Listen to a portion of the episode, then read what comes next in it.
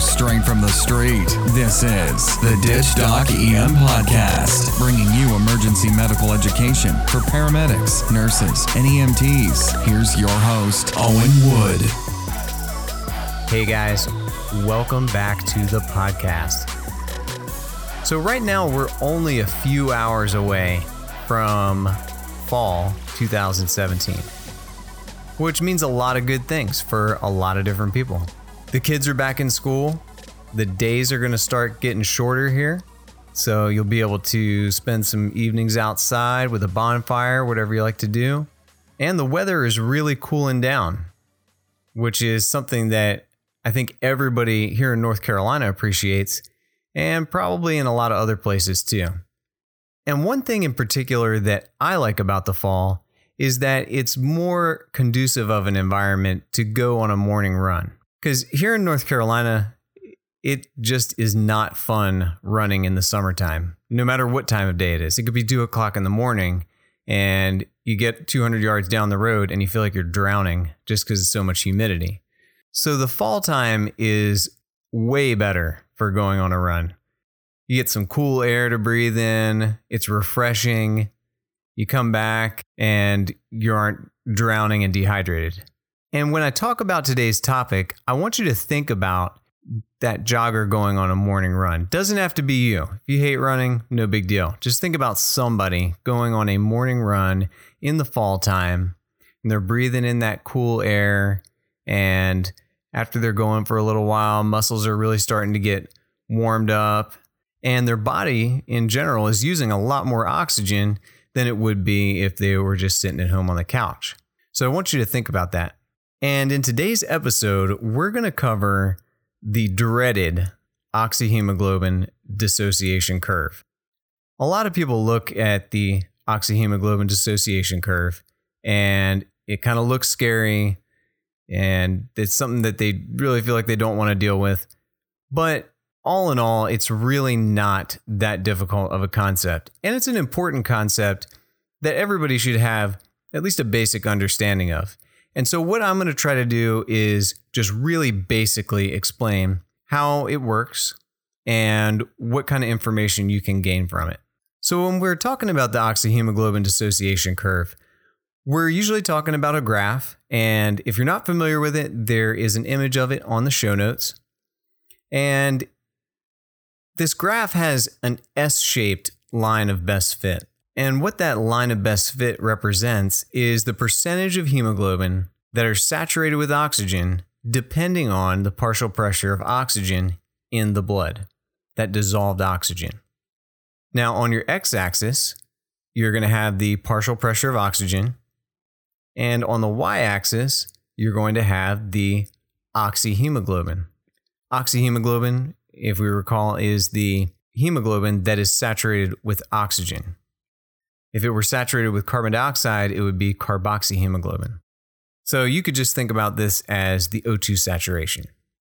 So when you're looking at the oxyhemoglobin dissociation curve, you'll probably notice that the partial pressure of oxygen in the blood that's required to get us to an O2 saturation of 94 ish is right around 80. And that's why, if you look at arterial blood gas analysis, they'll say that the O2 should be around 80 to 100.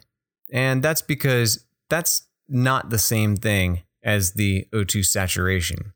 That saturation that you're looking at, remember, is the percentage of hemoglobin or oxyhemoglobin that are bound with oxygen.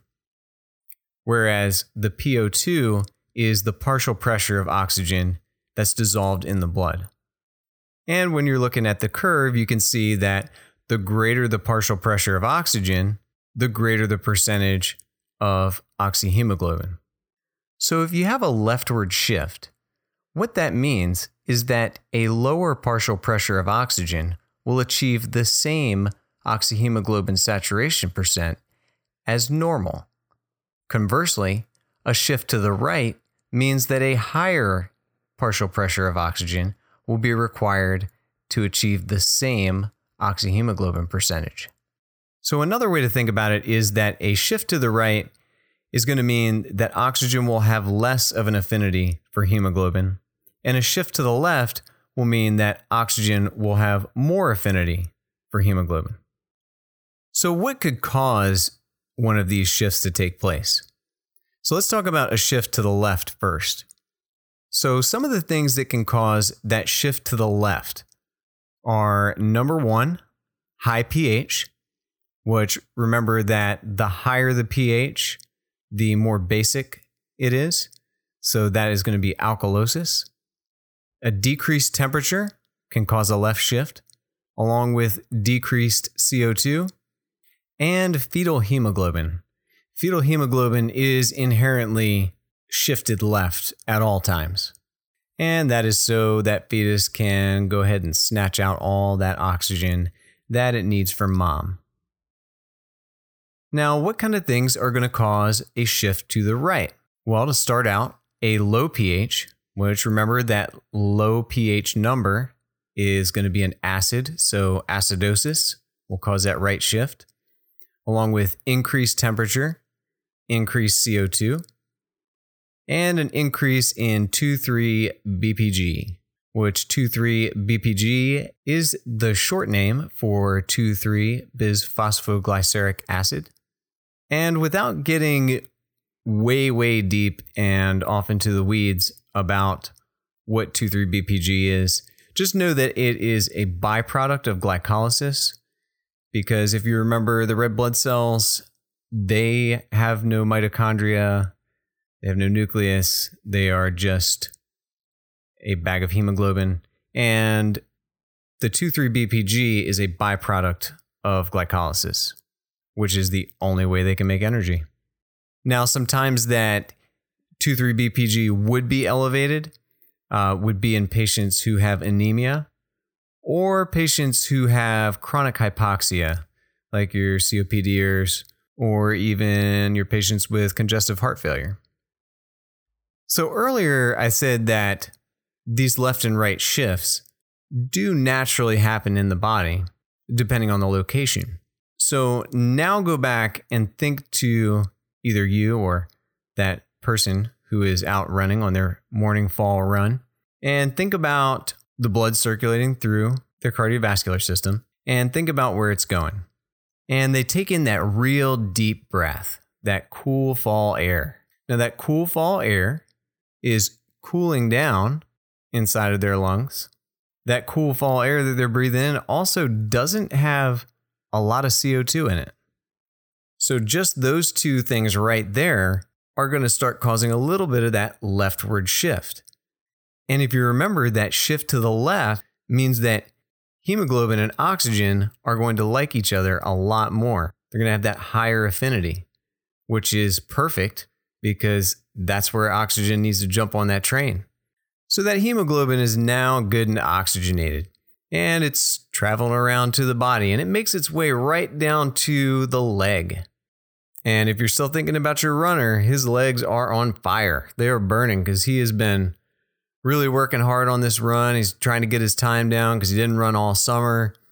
And his legs are just burning up.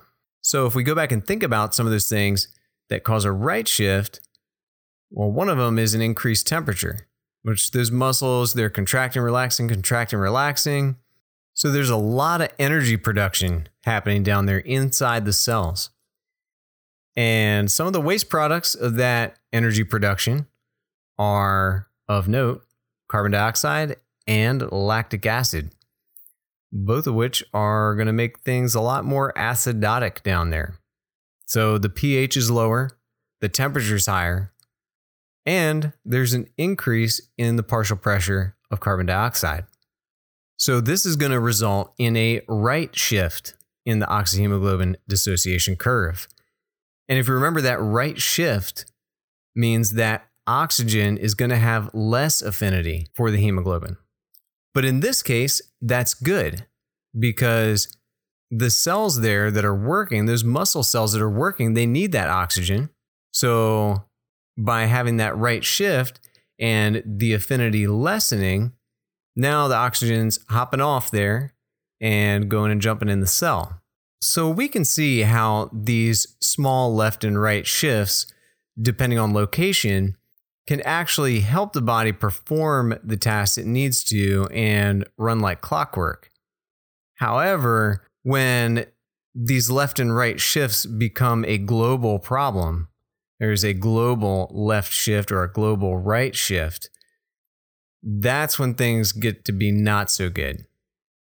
So, if we have a global shift to the right, that patient who would normally have a 94% saturation with a partial pressure of 80 is now going to require an even higher partial pressure of maybe 95 or 100 just to reach that 94% O2 saturation.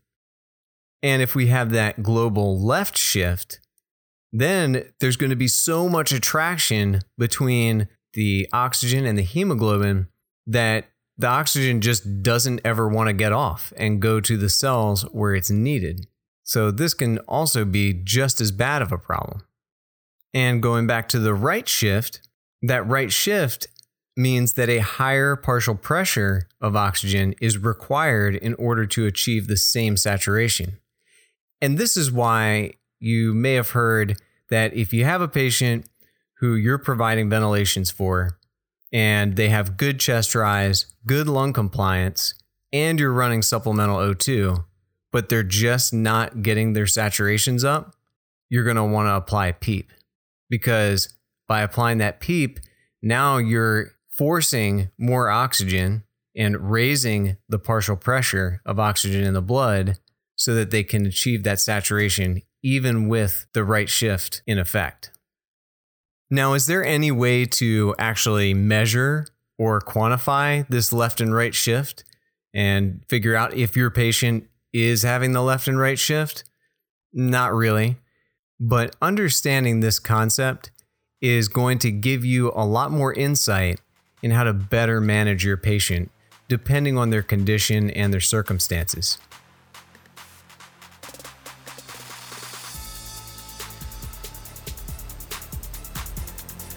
The Ditch Doc EM podcast is sponsored by Recess Threads. Stop by recessthreads.com to check out all of our casual styles for classy resuscitationists. So, real quick recap that left shift, you're going to think it normally happens in the lungs, and everything is low. Low temperature, low partial pressure of CO2 and low acid. And with that right shift that's happening in the muscles, everything is going to be higher. There's going to be higher acid, higher temperature, higher CO2, and possibly higher 2,3 BPG. Well, that about wraps it up for the show this week. I really want to thank you for listening. This episode was probably the most challenging I've done yet, trying to explain the oxyhemoglobin dissociation curve via a podcast. So let me know what you thought about it.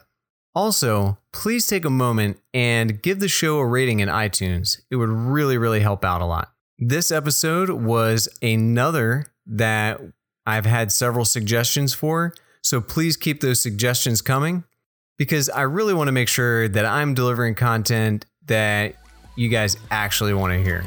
Don't forget to be safe out there on the streets, and I'll catch you guys in the next one. The content of the Ditch Doc podcast is based on evidence, fact, and the recommendations of credible sources. Always refer to the protocols and guidelines established by your institution. The views expressed are those of Owen Wood and Ditch Doc in their entirety.